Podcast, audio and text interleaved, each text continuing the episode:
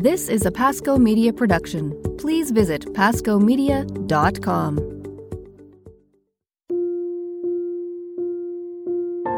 Hello, and welcome to the Abiding Together podcast, where we desire to provide a place of connection, rest, and encouragement for all of you who are on the journey with Christ as we are living out our passion and purpose in Him. My name is Sister Miriam James, and I am joined, as always, by my lovely dear friends Michelle Benzinger and Heather Khym. Michelle, how are we doing today? How, how's it going? How's Lent so far, girl? I'm fine, except Heather told me I couldn't move around. She's like a third grader right now, people. You have no idea what we just went through to start the show. You have no yeah. idea. Okay. For Lent, Michelle is easy, but you tell her not to move around, and that's like the greatest sacrifice and torture for, of all times. for Lent, Michelle is sitting still, which is really hard for her. It's so hard. I don't sit still. Um, but Lent, yes, we are doing good. I'm doing good. I'm actually embracing Lent. Um, I would love to say that I've kept my no sugar, but I haven't. But I've kept my other Lenten promises. Um, but I want you to know I was grocery shopping today and they had Starburst jelly beans in the aisle, and those are like one of my kryptonites. And I picked it up and then I put it back down and walked away. Mm, so victory. the struggle is real. Starburst no more. And so, but I'm doing well. Yeah. I'm doing well. Heather, how's your how's your Lent, Heather? my Lent is going well so far. I also have given up sugar, so that means nothing in my coffee. And then of course our listeners on the Facebook group are going crazy over this one person who said that they put a scoop of Nutella in their coffee. mm. And how, how delicious it is. So I can't wait till Easter Sunday because you know what's happening that day. Nutella baby. I'm like Nutella on anything, I think will be a huge success. So, oh. yeah, so far so good. It's going well. Nutella. Mm-hmm. Hmm. How about you, hmm. sister? Well, it's going pretty well. We were talking earlier. I did get a very severe case of food poisoning. So that was Aww. a little Lenten surprise that was not fun at all. So I'm just recovering. Today's the first day I've actually been hungry, really. So, uh, yeah, that was pretty awful for the last few days. But I'm on the mend. So thank God. It's, yeah. That's the worst. That's probably going to be my one thing is how the human body overcomes disease and disgusting things called food poisoning. So. Oh, well, thank you. We want to say thank you to all of our listeners who've joined this Lent for our podcast um, series on Life of the Beloved. We have heard so much great feedback. So you're most welcome. If you're just tuning in, you're still welcome to join us, grab a book, and jump on in the journey. This week, we're going to talk about uh, Henry Nouwen's chapter on becoming the beloved. And so, our kind of guiding quote for this chapter, which is a short chapter, it's not as long as the other ones, is when Henry Nouwen writes this. He says, Becoming the beloved means letting the truth of our belovedness become enfleshed in everything we think, say, or do. And it's great because he says as long as it remains kind of a lofty thought or a nice idea, it's not going to change us, but it has to be the truth of who we are. So the reality of being the beloved has got to become enfleshed in how we live. It's got to be a lifestyle. Just like, you know, we know anything else in life, if you want to change, it can't be a 90 day fix. It has to be a lifestyle change. So Heather we were talking about this earlier. So when you think about this quote and kind of, you know, this reality becoming enfleshed in our day to day life and all that we think, say, and do, how does that work for you? How do you live that out in your day to day life? You know, it just made me go back to thinking about just on a natural human level, like what we need as human beings to thrive, you know, and I was thinking about the difference between um, orphans and studies that they've done on like babies who aren't touched and aren't told that they're loved and how they just have failure to thrive. And then I look at my own children who gosh, sometimes I wonder who's loved more than these kids. You know, like they just they have grandparents and friends and all these people around, and um, you know the, the, ways that we love on our kids, and and they they're thriving because they know that deep in their guts they know that they're so loved no matter what they do. And as I thought of that on just a human level. Um, it just made me realize, yeah, the importance of this not just being an idea, but something that is truly infused into our very being that we know that we are the beloved. It would change how we live. It would change how we receive people in the world. It would it would change how we we wouldn't be as guarded. We wouldn't be as angry. We wouldn't be as resentful you know knowing that at the very core of our being that we are seen known and loved by God who is is the lover of all. Um, and that we are we are his dear ones uh, that that really changes everything. And it has to move beyond a surface idea or an intellectual thought um, into something that's lived out. And I think I can just see it most easily in, in my children, something my husband has done. We talked about this on an earlier podcast, but for those of you who haven't heard it, from when they were babies, my husband has always like just held his mouth to their ear and whispered, he calls them secrets, whispered these little secrets of who they are, that they're, that they're loved and that he cares for them and that he's so proud of them and that they're beautiful and um, that our son is strong, like all of these different things. And he's done that from really the first hour that they were alive until now. And they they have just it, you can just see them soaking up like this affirmation of who they are. And and I, I use that as a as an image for my own relationship with god.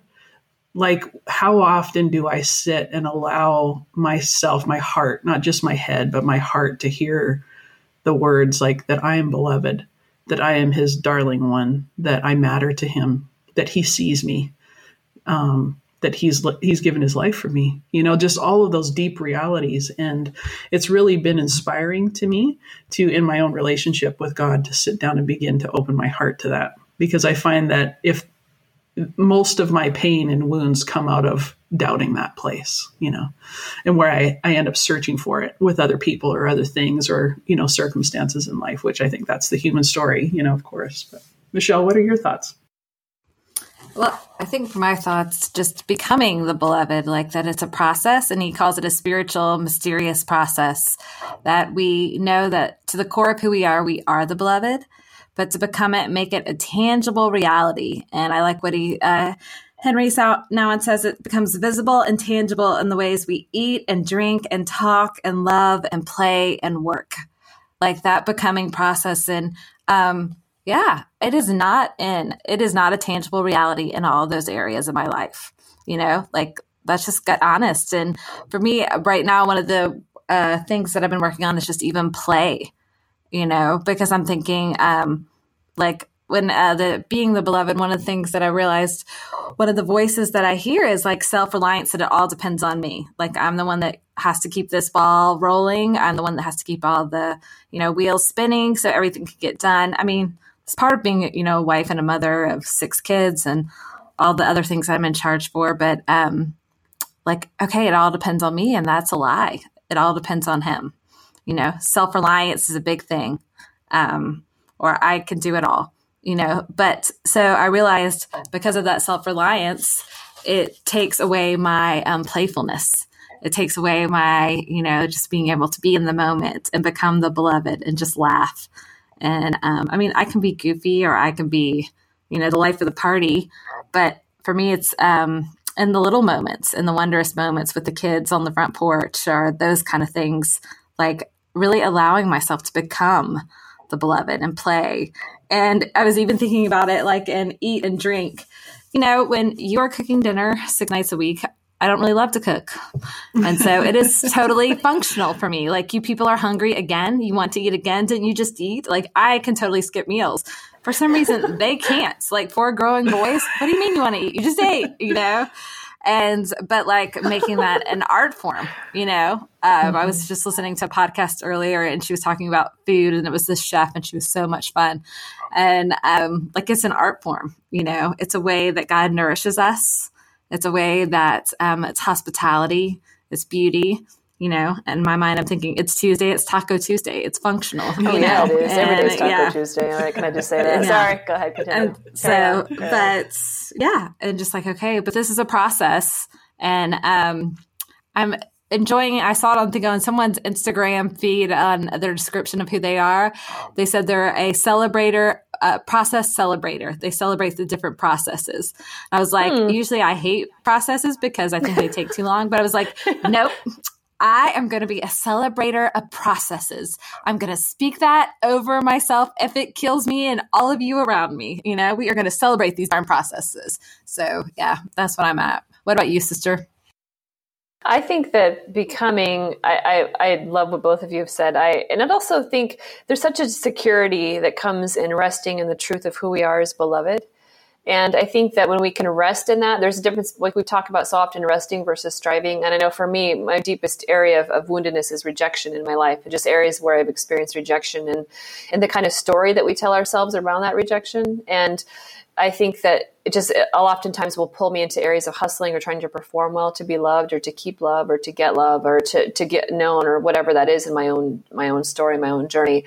And I was just thinking there's such a difference between resting on the heart of Christ as his beloved and letting life, you know, whatever come what may, come what may, and staying there in that security versus getting off of his heart, so to speak, and trying to manage my own life. And it was very interesting. I just had something painful happened to me last week that was uh, in the past it was very painful but i think in the past it would have really sent me into a, a, a, darker place. And but because by the grace of god just of who i have in my life and, and friends like you guys and just like the work that god has done in my life i could take a situation that was painful and and hold that disappointment. And i had this very distinct image of myself at, at the end of the day holding this this thing that happened that was painful. It was disappointing. I could admit that. But I could also hold the other side of the story that something also beautiful happened on the other side of it as well.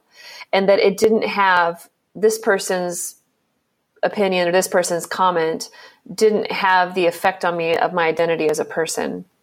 And I think when we can live more deeply in that, when I can live more deeply in that, then I can also receive you as a person as well. That I can receive you as a gift uh, that God sends into my life. I was just listening to a talk by a dear friend of mine, and he was speaking to religious sisters, and he said, you know, part of kindness, part of kindness is receiving the one that God sends you.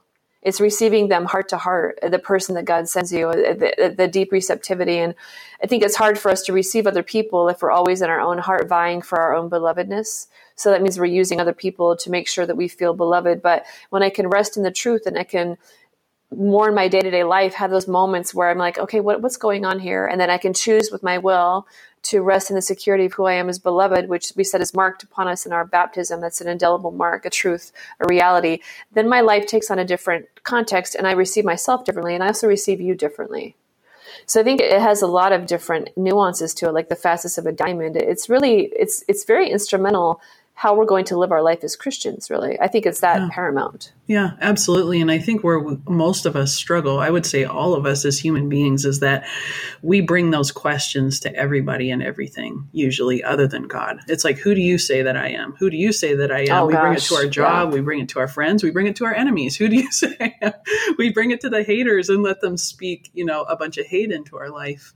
And instead of going to the one who only can answer that question for us. And I think that that's where along the way, it's not just that some of us question um, who we are and if we matter and if we are a beloved, um, but there's been so many wounds that have compounded over the over the years in our life um, that we not only need to hear that but we need to let god restore like all of oh, those amen. places that have been broken and wounded. Like you said you know you're seeing progress in your life because you're doing your work and you're allowing yourself to be loved by god. Your whole word about resting on the heart of jesus this year you know obviously there's already fruit being born from that and it's because you're you're actually living it in the day to day which is a difference. We often have good ideas or we we like a quote to write down but we don't want to integrate you know into our life. So this is different. I love this topic because it's different.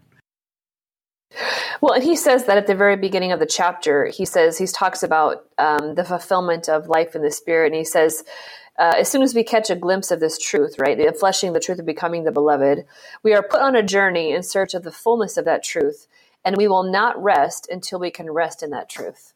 And do we not all know, my dear sisters, like that that desire for truth, that desire that Saint Augustine says, you know, our hearts are restless, or actually the original Latin says, our hearts are unquiet until they rest in you. And it's like this relentless search for us for home, like like Jean Valjean in Les Miserables when he sings that song, "Bring him home, bring him home." you know, and that's what God is trying to do with us, especially in this Lenten journey. That's why we practice prayer, fasting, and almsgiving. They're, they're means of healing. So God can bring us home into his heart, into eternal communion. That's why we're doing what we're doing, you know? Yeah. And if we don't have that in our mind, what is in the end what our hearts have been made for. You know it all seems really worthless doesn't it? Like we're directionless. So it's so important i think especially in this season of sacrifice and giving up things and the invitation to draw close to god and to allow other things to be rooted out of our life. We have to have the goal in mind that it's not about pain. It's not about suffering for the sake of suffering. It's about suffering and giving up for the for union you know so that Amen. we can be deeper united with love love himself. Michelle, what are your thoughts, girl?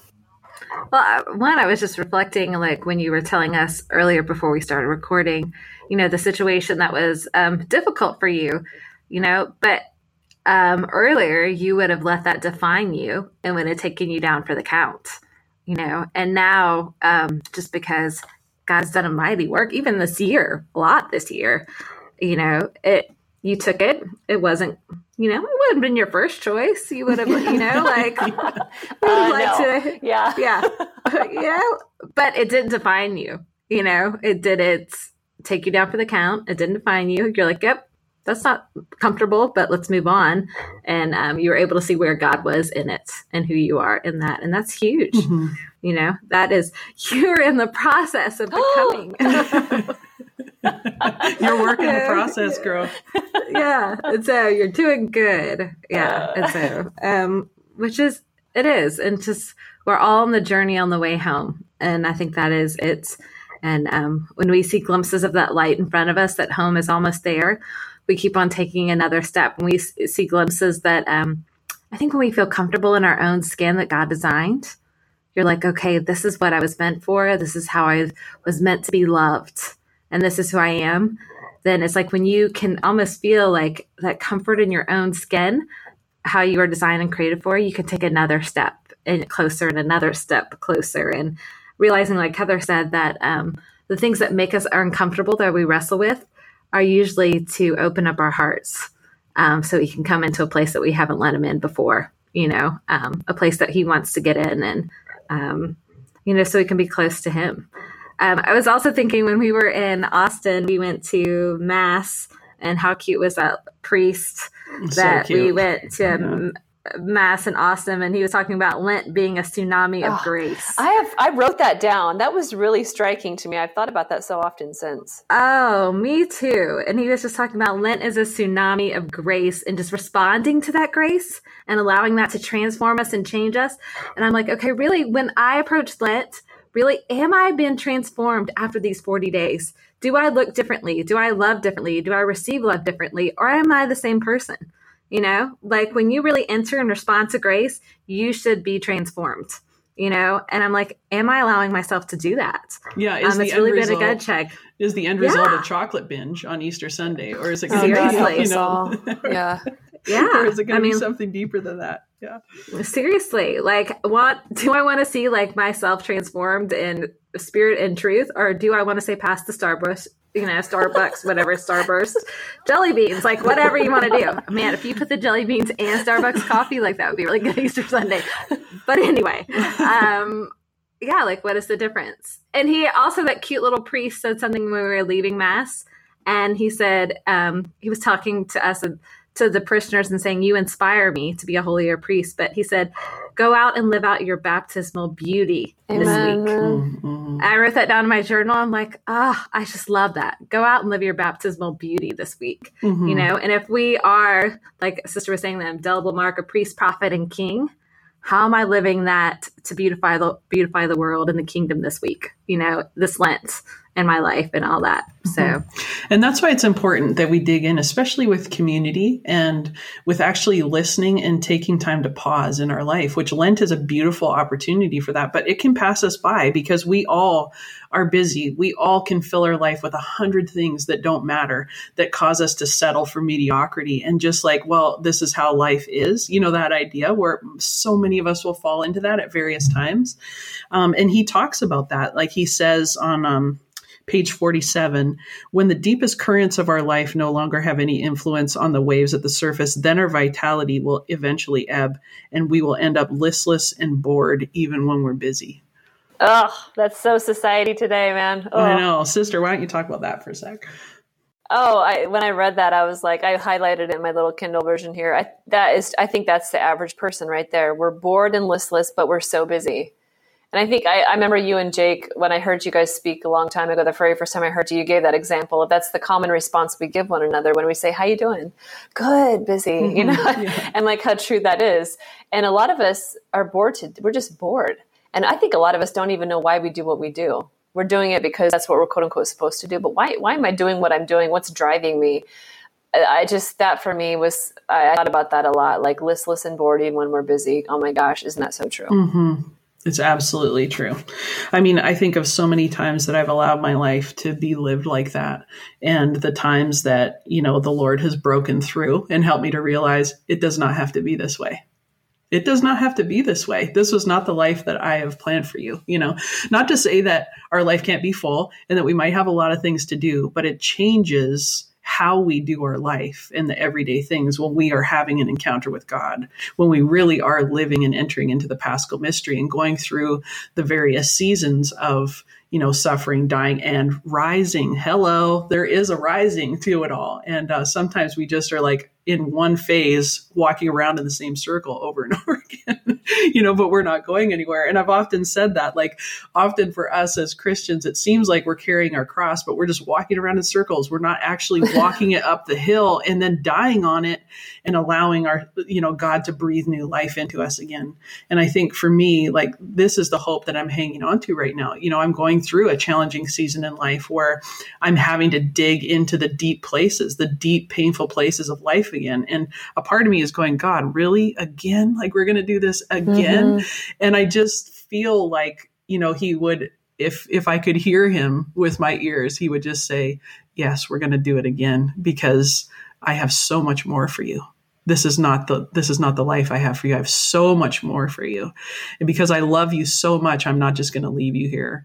And um and that's the hope for me as I journey forward into these places because I know that God won't leave me. He is not going to abandon me here and let my life, you know, just feel empty and listless and bored and full of busyness, you know, that he he has come that we might have life and have it abundantly. Amen. Amen. Oh, yeah, definitely. And I think, yeah, we all fall into that, don't we? And so he's going to talk about, Henry Nouwen's going to talk about that. He's going to go from, you know, being the beloved to becoming the beloved. And he's going to talk about um, the movements of the Spirit, the Holy Spirit in our lives. And he's going to break it up into four words of taken, blessed, broken, and given. And so we're going to delve into that next um, about this journey, right? So as we become the beloved, as we're learning more, like how does God you know how does god do this in our life? And you know he god works as we often you know kind of talk about is that he works in the day to day. So he doesn't work just theoretically or kind of out there corporately. He does but he also works interiorly within us as well. And he loves through us in a way that he can't love through anybody else. And he loves us in a way he doesn't love anybody else. And we love god in the way that nobody else loves god. So it's a very personal relationship as well. This is not a generic oh i love you. This is like i'm giving give my life for you. My heart is pierced open for you. So bring your heart to mine so i can heal you and that's that's Lent. Welcome to Lent, ladies. There you go. and gentlemen, I just want to acknowledge the guys who are, I mean, some of the, there's so many guys who are like, um, yeah, I actually listen to your podcast, you know, and um, like when I'm driving home from work, or there's like a few guys in the book study, they're like, I hope I'm welcome here.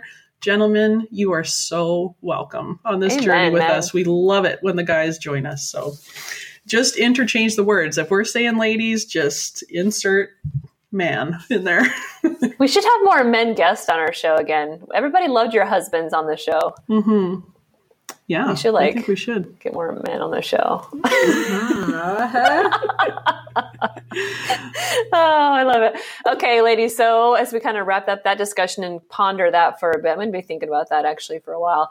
Do we want to talk about our one thing? So Heather, would you like to talk about your one thing, my girl? What's, what's sure, your one thing? Sure. My one thing this week is um, I had the pleasure of going to see Matt Maher in concert. Um, oh, he cool. was in Bellingham, Washington, which is just across the border, so it's only like half an hour for us.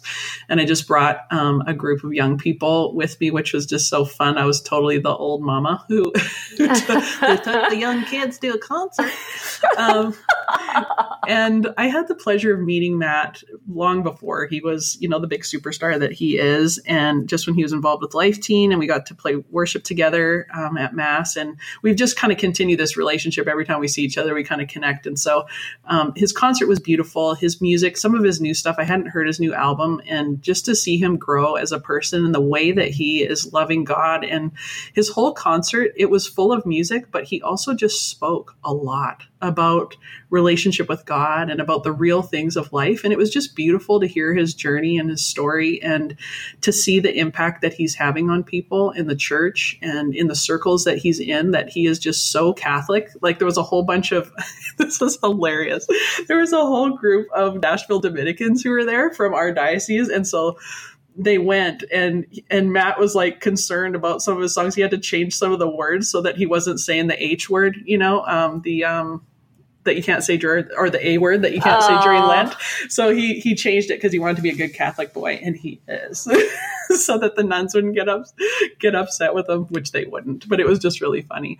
Um, so anyway, and then we got to meet with him after and and chat and catch up, and um, I'm just yeah so blessed by him, and, and the church is is better for what he's doing and what he brings to the table and how he uses his gifts. So Matt Maher is my one thing, and if you don't know who he is, you should check him out. Mm. Michelle, what's your one thing? My one thing is um, the Upper Room is a new it's a worship band. It's a church out of Dallas, and I've discovered them, and I just love their worship. And um, I've been listening to their uh, song Defender. It's written by Rita Springer, but they do a version of it, and the girl's voice is just stunning. Um, they haven't overtaken Bethel yet in my fan club, but they're getting really close. And so, but um, it's just a beautiful song, you know, um, the how he defends us and how all we have to do is worship him, you know. And um, there's a line in it that says, "It's better your way," and I just keep on thinking about that over and over again, you know, mm. just doing it his way. Mm. So instead of my own, you know. So that is my one thing. What about you, sister? Mm-hmm. Well, Heather is a good girl, and she sent me another Lenten playlist on Spotify, which I love her for that. So I've been wearing that out. So I've been laying in my bed sick for the last couple of days. So that's been awesome. But I do have to say, I, am loving the Olympics. Can I just say that? And uh, I'm enjoying watching the Winter Olympics. And I, I, watch. This is the extent of my life right now. I was watching cross country skiing. Like that's Like you guys go. oh my gosh, go, how boring is that? Go go Norway. I mean, but I was like, these guys. All right, these guys Oh, was an hour and a half long race, y'all.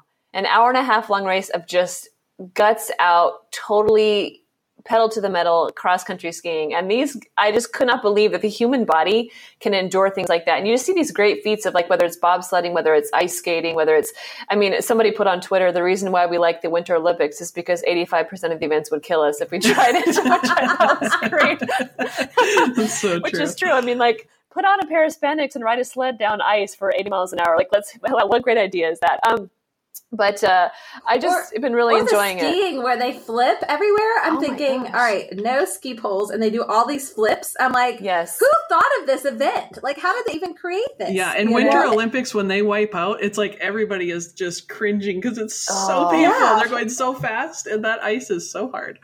It oh. is, and and that's the thing is to think of for all the jumps that they land, they've missed probably a hundred.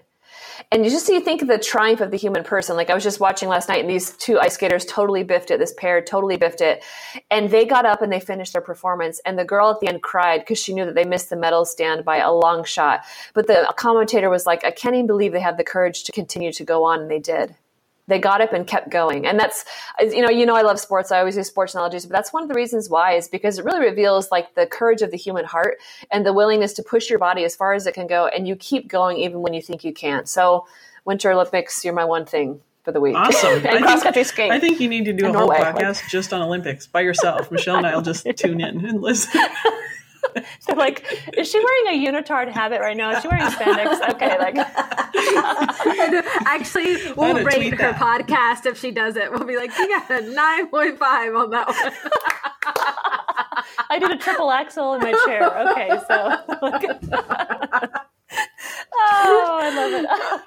Well, thank you so much for joining us this week. If you liked our episode, would you please share it with a friend? You can find us on iTunes. You can find us on abidingtogetherpodcast.com. If you click on the image to the episode, you can find all of our discussion questions. You can join our Facebook page. You can join our Lenten book study series Facebook page as well, our study group. And so we're just enjoying this journey with you. Thank you again. And until next week, we will be abiding together. God bless you. Have a great week.